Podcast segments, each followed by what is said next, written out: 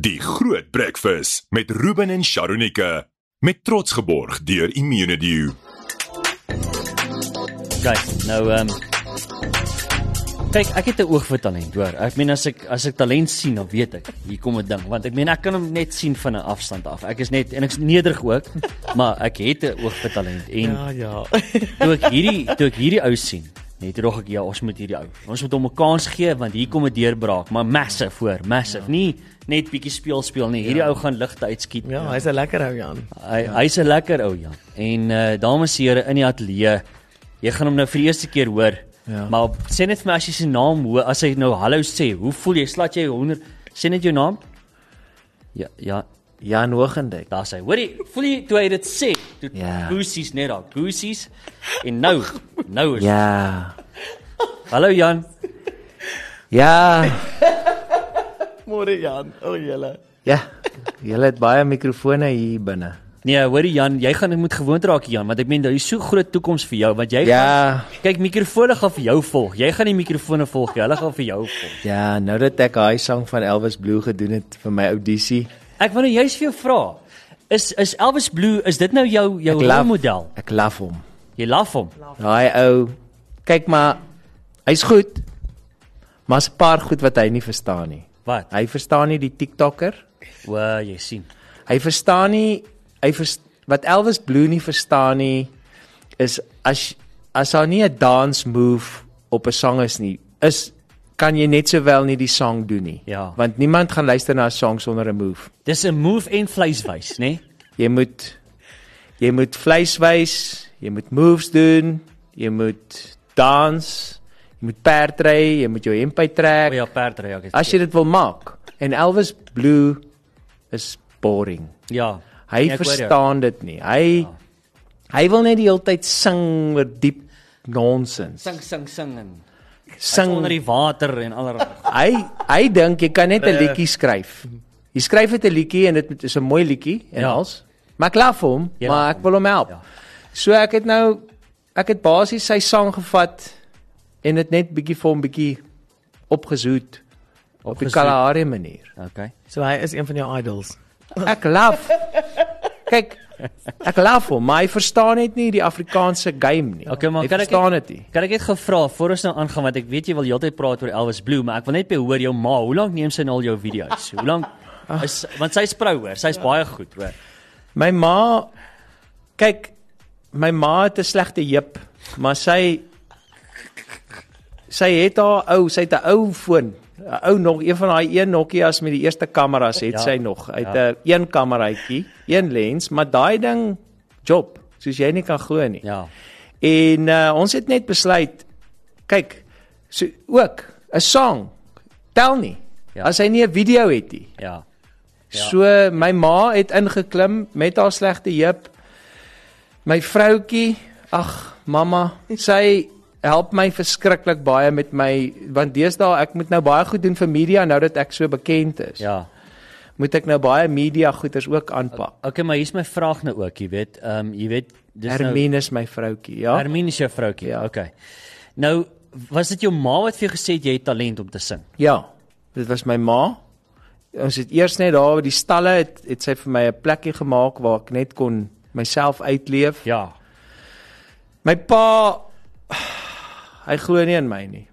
Oei. Hy Ai. Ja. hy glo nie in my nie, maar my ma het nog altyd geglo in my talente. Het jou pa vir jou gesê jy jy moet los, los die singery? Ja, my pa draai net sy rug en dan gaan hy dan klim hy in sy Boer hy cruiser. Hy, hy verder. klim in sy cruiser en gaan daar in die wildkamp Hoor hy? in. Goed. En so, okay. Jy het nie Maar okay, gedink vandat ek vir Elvis Blue gehoor het, het ek geweet ek moet sy liedjies sing. om, okay. Nou hier's die ding nou.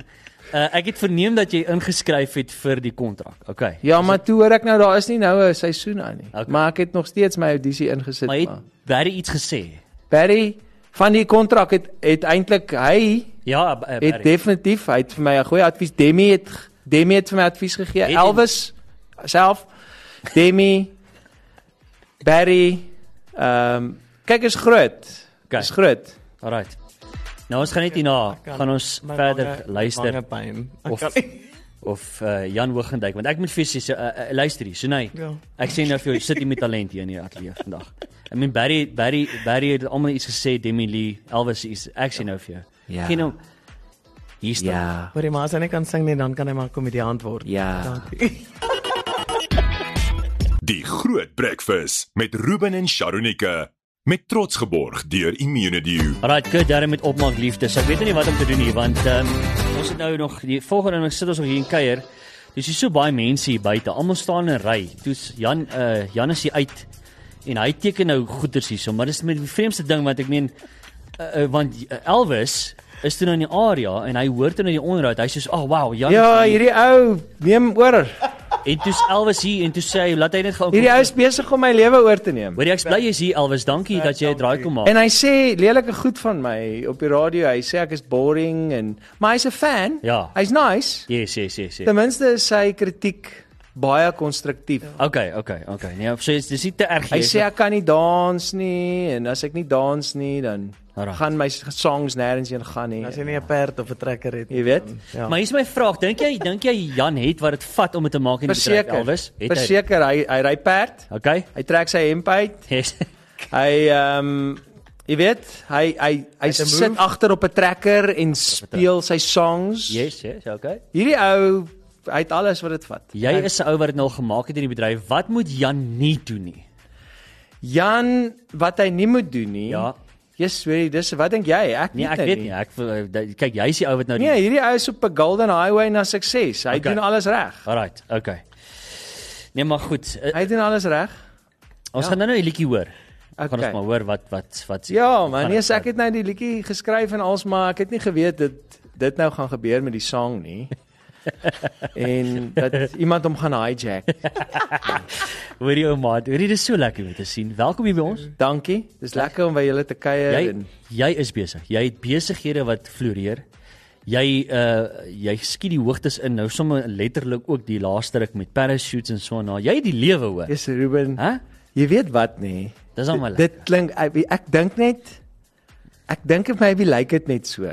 Jy weet, al die ouens wat ek eh, kyk na, jy weet mense kyk ons altyd na ander mense se besighede en dan dink jy, "Jesus, check nou daai ou uit," maar as jy daar is, is jy eintlik net besig om geklap te raak van die een kant af na die ander kant toe, jy Jy weet. weet waarheid. Dis moeilik. Maar maar dis lekker, maar dit lyk dalk net meer amazing as wat dit is, maar ek doen lekker stuff op die oomblik. Ons het uh Elvis Brew gaan goed aan en ons het klomp lekker dingetjies in die pipeline en ons het baie om voor dankbaar te wees. Jy wat is ek voorbly, die feit dat soveel mense afgaan na die padstal toe en dan neem hulle foto's daar en dan ek sien gereeld Ja. bekendes en sommer net vriende wat sê nee, hulle was veral oor Desember. O ja. Toe daai hele paars Stunning. Ja. opgepop wat gesê het ons is nou by Elvis Brew. Jy weet, ons is nou daar Ag, gewees. wow. So dis great man, hè? Ja, dit is lekker. Luister gou met die fietsry. Ja, fietsry my boude is steeds seer. Ek beplan hierdie jaar 'n baie fun ding. Yes. Ek gaan ry vanaf uh George na Nelspruit toe vir my show by in die bos. Oh, wow. So dit gaan great wees en dit gaan wees vir charity. Ek gaan jou bel, Ruben. Nee, oeg. Ek gaan jou hulp nodig hê. Ek gaan almal se hulp nodig hê want kom, ons kan iets greats doen met dit. Okay, nou kom ons kyk net eers. Dit dis ek ek is semi in, maar ek wil net vir jou sê dis wyd. Julle ouens ry wille kilos. Dit weet ek. Ja, dit gaan wyd wees. Ek weet nie of ek deeltemal mal is nie, maar dit gaan lekker wees. Julle ry wille kilos. Ek hou julle dop. Ek meen ek en Roan de Toy het nou dag het ons in Marinda. Jy het daai foto ook gesien. Ek sien dit gekom en daarop, maar ons het nou dag het ons vir die eerste keer ons ons oefen nou vir die Everest Wealth Groot Trap van Groot FM waar ons nou Ja. in April maand gaan ry. En uh, ons het 85 weer vir die eerste keer gaan ry. En toe besef ek net weer, eh, die ding is dit ek oefen op 'n trainer by die huis. En toe ons ja. weer op die pad gaan, toe besef ek jy praat van Boudewyn se is. Toe besef ek, hoorie, dis heeltemal anderste Besef jy hoe seer jou boude werklik kan kan raak. En julle gaan waarskynlik baie grondpad ry, nê? Ja, Jy sien. ja, dit Dis gaan wat lekker nou- wees man. Dit gaan regtig lekker wees en ons gaan dit doen vir 'n baie goeie doel. OK. Ons wil baie baie baie geld insamel om kinders kos te gee. Ag, wow. Dis wonderlik. Dit gaan fun wees, Oh, ja. wow. Dis dit wat jy gaan dryf op die pad. Dit gaan Kan nog net maklik sê, raak, ja. Andersins, hoe gaan dit met Elvis Blue oor die algemeen? Gaan dit goed? Ja mee? man, dit gaan regtig goed. Dis lekker om uh nog songs te kan uitbring en ehm um, om hulle gespeel te kry op die radio en so aan so. Dis net lekker. Ek het 'n lekker tyd op die oomblik en ons wil 'n shoppie oopmaak hier in in Pretoria ook. Great. So. Great. Ek onthou jy het laas genoem dat jy oorweeg dit. Ons ja. is daar. Dit gaan gebeur in die middel van die jaar, so allerlei lekker dingetjies wat aan die gang is. Dis great. Luister, kom ons praat nou oor eh, Kalahari reën. Kalahari reën. Vertel ons van dit.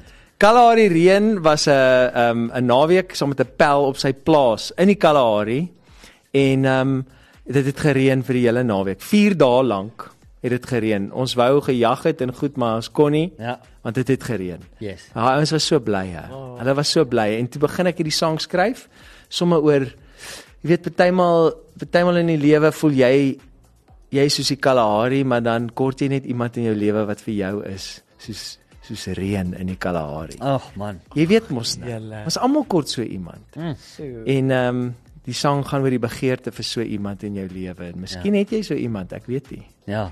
Ja. Ek moet sê dat- ek toe ek- toe ek die liedjie en as ek het- dis my vreemd hoe as ek die naam sê Kalahari reën, dan ryk ek dit. Oh wow. Ja, lekker man. Nee? Nee? Dit is 'n prentjie, nê? Nee. Ja. Ja. Want ek meen, wat is dan nou beter as daai reuk van ek meen ek het nog nie ek het nie die voorreg gehad al om reën in in die Kalahari te ervaar nie. Ja. Ja. Ek het nog glad nie daai voorreg gehad nie. Ek wil nog. Ek het nog altyd gesê 'n Karoo trip ook sal vir my heerlik wees om ja. oor te slaap daar onder die sterrehemel. Ja. Uh, uh Koenie de Villiers nie, se liedjie ja. Ja. kom op. Yes. Maar as ek, ek sal so graag daai wil ervaar, maar toe toe jy toe ek die titel lees, toe dog ek joh, jy ryk sommer daai titel. Ja, verstaan man, jy? lekker. Dis baie lekker. Nou kom ons doen hom. Kom ons luister Kalahari Luister 'n reën. bietjie die sang. En dan hoor ons wat sê jy van die liedjie en dan weet 'n bietjie vir ons of jy hierdie liedjie geryk het. Toe jy hom ja. geluister het. Alraai, hier Sit hom hard, sit hom hard aan. Sit Alraai, hom hard. hier aan. is hy, hier is hy al. Hier gaan hy. Okay. Kalahari reën. Elvis Blue. Hier op die groot rekwes. Goeiemôre mense. Die Groot Breakfast met Ruben en Sharonika met trots geborg deur Immunedio.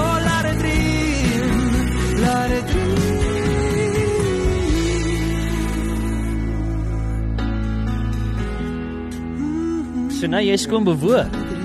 Ag, Lekker man. Ons almal kort 'n bietjie Kalahari. hè? Dis lieflik. Ek kon nou so baie sê, maar ek dink nie ek gaan 'n woord uitkry nie. So uh, nee, Jan, ek lekker, het man. ek het al die voorreg gehad om in 'n Desember uh, met so 'n koue front Kalahari reën te kon dis ervaar lekker. en so, ehm um, soos wat Ruben ook sê, ek ryk dit en ehm um, net soos die grond en en daai hele grondgebied en alles wat eintlik so dor is op 'n stadium van droog wees, uh, net begin wemel wanneer dit reën en dit is my wens vir jou in hierdie volgende hoofstuk van jou lewe saam met- Mm. Dankie. op die ritme van hierdie beautiful liedjie. Oh my word. Dankie. Ehm um, mag mag dit mag dit net lewe gee. Laat dit aan- reën. Ja, laat dit reën. Ja, Sy.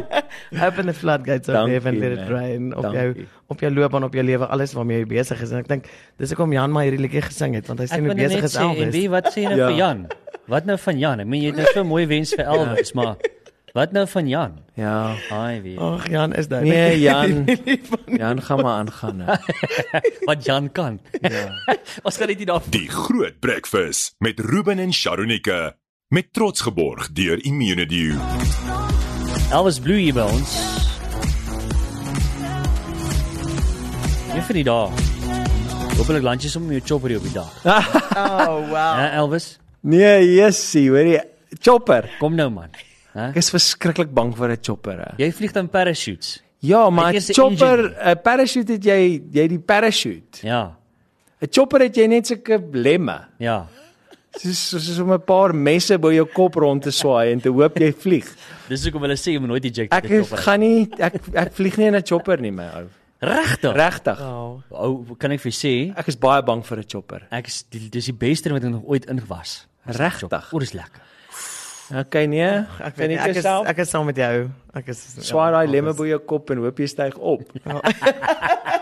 Dit rym. Skryf 'n song daaroor. Daar's 'n mooi liedjie. Ja, exactly.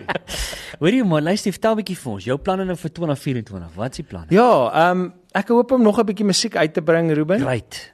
Yes. En ehm um, ek werk ek werk daaraan en dan en dan het ons nou obviously hierdie koffiegoedjies wat ons doen en Hmm. mm. ons het nou die twee winkels in George, maar ons wil baie graag ons gaan nog een oopmaak in George en ons wil baie graag in Pretoria een oopmaak. Mm. Hmm. En uh, soos ek jou nou nou gesê het, ek wil baie graag baie ver fietsry vir charity yes, hierdie jaar. Man, ja, dis wonderlik. So sulke tipe goeders man. En my familie waar ek my kinders waar ek groot en ek is by die huis en so dis maar wat die goedjies waarmee ek besig is op die oomblik. Ek meen jy's so in besigheid en so aan. Ek ek weet nie of jy baie aktief is in die politiek en so aan nie, maar het jy het jy hoop vir die land en ek dink dit is voor die hand liggende vraag. Ek hoop jy gaan vir my 'n baie reguit antwoord gee, maar en as eintlik wil ek jou vra as jy die antwoord ge- beantwoord het, hoekom? Ek het baie hoop. Ehm um, en die rede daarvoor, kyk ek raak baie moedeloos ook self en so aan oor ehm um, goed en ek is eintlik net 'n sanger wat nou ek is nou bietjie ek het my tone nou in die besigheidswêreld gedruk en nog altyd baie respek vir klein besigheidseienaars, maar nou meer as ooit dink ek net uh ek het baie respek vir vir ouens wat klein besighede het. Maar die rede dat ek baie hoop het is um omdat ek self nou die geleentheid het om werk te skep um en mm. te sit met mense se CV's. Mm kan ek sien hoe verskriklik baie mense daar is wat werk soek maar wat glad nie wil werk nie. Oh wow. OK, so so intrent 95% van die mense wat jy wil aanstel, hulle wil nie regtig werk nie. En dit gee vir my verskriklik baie hoop vir my eie kinders. Want want die geleenthede is eindeloos. Yes. Uh daar's baie ouens wat werk soek maar wat glad nie wil werk nie. So vir die ouens wat wil werk, uh, is daar is daar 'n magdom geleenthede.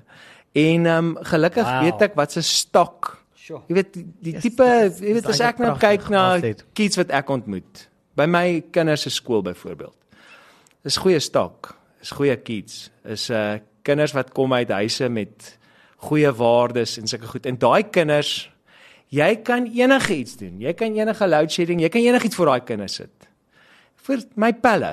Jy weet, sit iets voor daai ou en hy gaan 'n plan maak. Hy, ja. Hmm. Ja. hy gee nie om nie. Jy kan hom probeer tackle, jy kan probeer kom hom te kelder, jy kan load shedding insit, jy kan nog regulasies insit, jy kan wat ook al. Dis 'n klomp planmakers man. Mm. En dis ouens wat sê, hoorie, okay, doen jy dit en dan gaan ons om en terwyl jy nog die volgende plan maak om ons te kelder, het ons nog 'n plan. Verstaan oh, wow. jy dis sulke tipe mense, jy weet so. Mm. Ek het verskriklik baie hoop want ek dink daar's baie geleenthede vir jong mense wat keen is om hard te werk. Ja. Ja. As jy hard werk, dan gaan jy fyn wees. Hoe oud is jou kinders nou? My kinders is nou ehm um, 13 en 10, Hm. mm. so, eh, 14, ekskuus, 14 en 10, so my oudste enetjie is nou hoërskool Eerste toe en hoërskooljaar, ja. Ag, great great skole. Jesus, daar's great skole in ons land, mm. incredible skole. En ehm um, ja, as die kinders net hier sal bly en nie op yachts gaan werk almal nie, ja. dan ehm um, het ek verskriklik baie hoop. So ja. Ja, so, nee, ek moet vir jou sê, maar dit was baie goed gestel. Ek het nooit eers my kop rondom daai, ek moes vir 'n oombliekie was met my ratte nou gedraai in my kop, Ja. daai nou daai te- te verwerk. Hoekom sal jy sê is dit? Hoekom voel jy daar is as jy 'n stelling maak soos daar's baie mense wat uh werk soek maar wat nie wil werk weet nie. Wat is dit? Maar okay, dis seker maar ons almal se natuur. Toe ek 'n laaitie was, nê. Nee, ehm um, goed, maybe was ek verskriklik hardwerkend in die goed waarvan ek gehou het, maar ja, hoor hier, ek 'n shortcut en ek maklik. altyd Ja. Ek wil net sê, jy praat altyd met elke flippin shortcut wat daar is, try ek vat in skool, in alles. Al die shortcuts en as ek net besef het op 'n jonger ouderdom, hierdie eenvoudige, dit is so eenvoudig. Ek sê dit vir my my sussie het twee laities. Ek sê vir hulle, "Guys, dis eintlik so eenvoudig. Werk net hard en moenie shortcuts vat nie en jy gaan flippin skitter." Ja. Hoeveel mense het dit vir my probeer sê, maar ek het altyd die shortcuts probeer vat. So wat ek nou agterkom net met hierdie klein besighede wat ek het, mm. is dat ek agterkom is daar's net nog steeds so baie mense wat sit met daai ding van hoe minder werk ek hoef te doen vir hoe meer geld, hoe maklik hoe groter gaan my lewe wees, maar dit is eintlik so stupid. Want die ouens wat vir mense werk gee op die oomblik, hulle is keen, hulle soek net great mense en hulle is net soos in hoorie, as jy daar inkom en daar's vyf werkers en jy's die beste werker, dan gaan jy jy gaan promote word en jy gaan goed doen. Werk net werk net regtig hard. Maar okay, dit is seker maar 'n baie eenvoudige manier om daarna te kyk, maar die die vraag was seker maar nou maar net is daar hoop vir die toekoms? Mm. Ja, ja. Ek dink daar is. Okay. Want okay. ons het great jong mense en Mm. ja, as hulle hard werk, dan gaan hulle fyn wees en ek weet sommer hulle gaan. Ja. Jy weet, Oh, want dit man, is maar hoe dankie. ons praat nou Afrikaans. Dis hoe Afrikaanse mense is. Hulle flippin, hulle operate. Ja, dis 'n feit. dankie, Dis hoekom jy kry dit telke male ook as jy na oorseese mense gaan luister wat sê hulle stel jy Suid-Afrikaners aan, nê? Ja, want ons is 'n klomp planmakers man. Verseker. En ons ja. Ja. werk, ons graaf. seker. Ja. Ja, ons kan. En daai oplossingsgedrewendheid en en dit het nogal 'n nuwe twist op die woord uitdaging ook. Ons Ja. ja. staan so vas aan die uitdaging, maar wat is die ja. Ja. oplossing? En so ons is al eintlik so baie gekonfronteer deur uitdagings wat Ons is ander baie mense goed nie het nie. daarmee. Daai resilience, ek So so goed mal daarmee. Ja. oor daai woord resilience. So ons Maar hoorie, kyk al verder. wat belangrik is is net ek het nou ook met hierdie klein besighede van my, nê. Nee, en is belangrik dat ons nie mekaar breek nie. Ek check nou op Facebook en op jy weet as jy 'n klein besigheidseienaar het en jy gaan na 'n klein besigheid toe en jy like nie jou ervaring by die klein besigheid nie, gaan net na 'n ander klein besigheid toe. Mm. Moenie op die arme ou my uitvaar op Facebook. Ons het nou die oggend 'n gesprek Ek kan dit nie verstaan nie en dit Ja. is soos dit is so dit maak nie vir my sin nie. Dit is moeilik genoeg met al die regulasies van die regering om 'n besigheid te hê met load shedding. Daai arme ou, maybe was daai ding nou nie heeltemal 100% nie, maar los dit en daar's nog 'n tire company of daar's nog 'n verseker. company. Moenie moenie so moenie so wees nie. Kom ons Ek kan nie meer met jou saamstem. Ons het nou die oggend 'n lang gesprek oor dit gehad. Ehm Ja. um, jy weet, die vraag was gewees, dink jy dis 'n effektiewe manier om jouself gehoor te kry om dit op sosiale media te dryf? En ek dink die die die die die meeste mense wat ons met daai oggend gesels het, het gesê why? Ja. Hoekom? En dis eintlik die minderheid wat wat dikwels doen maar maak hulle so groot storie daarvan en dan word dit geshare. En my ander ding is as jy 'n platform het ja. nê, 'n groot platform. Ja. Kom ons vat nou my Elvis Blue Ja. wat 'n reuse uh, uh, following het op sosiale Ja. ja. media. Dit maak skade Ja. ja. as jy daai platform gebruik vir so iets, Ja. nê? Maar weet jy wat is die ding? Goed, maybe het jy net 10 followers. Mm. Maar onthou dis nie net jou 10 followers nie. Daai 10 followers, daai ou het 100 followers, daai het 5, daai ou Veldbrand. en daai dit is 'n veldbrand. Ja. Mm. Dit en dit maak dit nie sin nie. Ek het 'n ehm ons het so 2 jaar terug het ons 'n besigheid begin in in 'n klein dorpie. En ehm ag man, hoorie daar was voordat ek die besigheid begin het, was daar 'n ander besigheid waarvan ek salig onbewus was. En toe ons ons besigheid oopmaak, daai, ja. toe toe staan hierdie verskriklike aanval op ons company. Ek onthou dit ja. Oh. Oh. En ons het nie eens geweet nie. Maar wat daar gebeur is is jy weet as as ouens besighede oopmaak. Ons moet ons moet daai ouens jy hoef hom nie te support of enigiets nie, maar moenie die ou try breek. Ja. Dit ko- vat- kos baie geld om dit te doen en dit vat baie risiko om sulke goeders te doen. So ons moet mekaar support. Jy weet ons moet mekaar support en uh, ek ek dink nie ons moet tyd vat om om mekaar om lelik te wees met mekaar nie man. Ja, maar verseker van 'n besigheid tot 'n nuwe liedjie wat uitkom. Ek Ja. ja. bedoel van dit gaan altyd my verstand te bowe en dit breek my brein ja. Ja. van alles wat jy kies om te sê. Kies jy om dit te sê. Ja. En daai kan- sal ek nooit klein kry nie. Ja, Ja, dit is feite. dis Verstommend. Mag daai woorde van jou ego oor die land. Ego, ego, ego. Ego en ego is nie dieselfde ding. Ego, ego, ego. Anyway, luister hier, Kalahari Reën, hy's nou beskikbaar. Yes. Gaan luister hom, maar gaan check hy video uit. Kyk as jy nou 'n lekker lag nodig het, nê? Ja. Vir die dag. Ek wil vir jou sê die Kyk na video. Jan se audisie mens. Ja, daai is snaaks. Man, ons moet vir Jan support man. so sterkte aan Like Jan en se share. loopbaan. Oor hy hy het nie sleg gevaar nie, hoor. Hy het- hy is regtig net bad. Dankie guys, dit was nou so serieus, maar baie dankie vir Nee, is my julle. lekker so 'n bietjie uh, Lekker om met julle te chat. Ja man, thanks vir jou tyd hoor. Luister hier en geniet die tripie. Ons sal praat oor daai fietsry trip, hè. Lekker. Ek gaan vir Roan Dutoy ook en vir Mirinda ook oplaai. Ons gaan ry. Ja. Okay, gaan ons gaan. Ons gaan dit doen. Sunay. Oh, wel. Hier's die regte mense Ja, vir ek kan dit. net Dankie. cheerleader, ek maak Ja. ja. banners. Want ek- Alwes thanks vir jou tyd, waardeer dit. julle. Alright, okay. Die Groot Breakfast met Ruben en Sharonika met trots geborg deur Immunedio.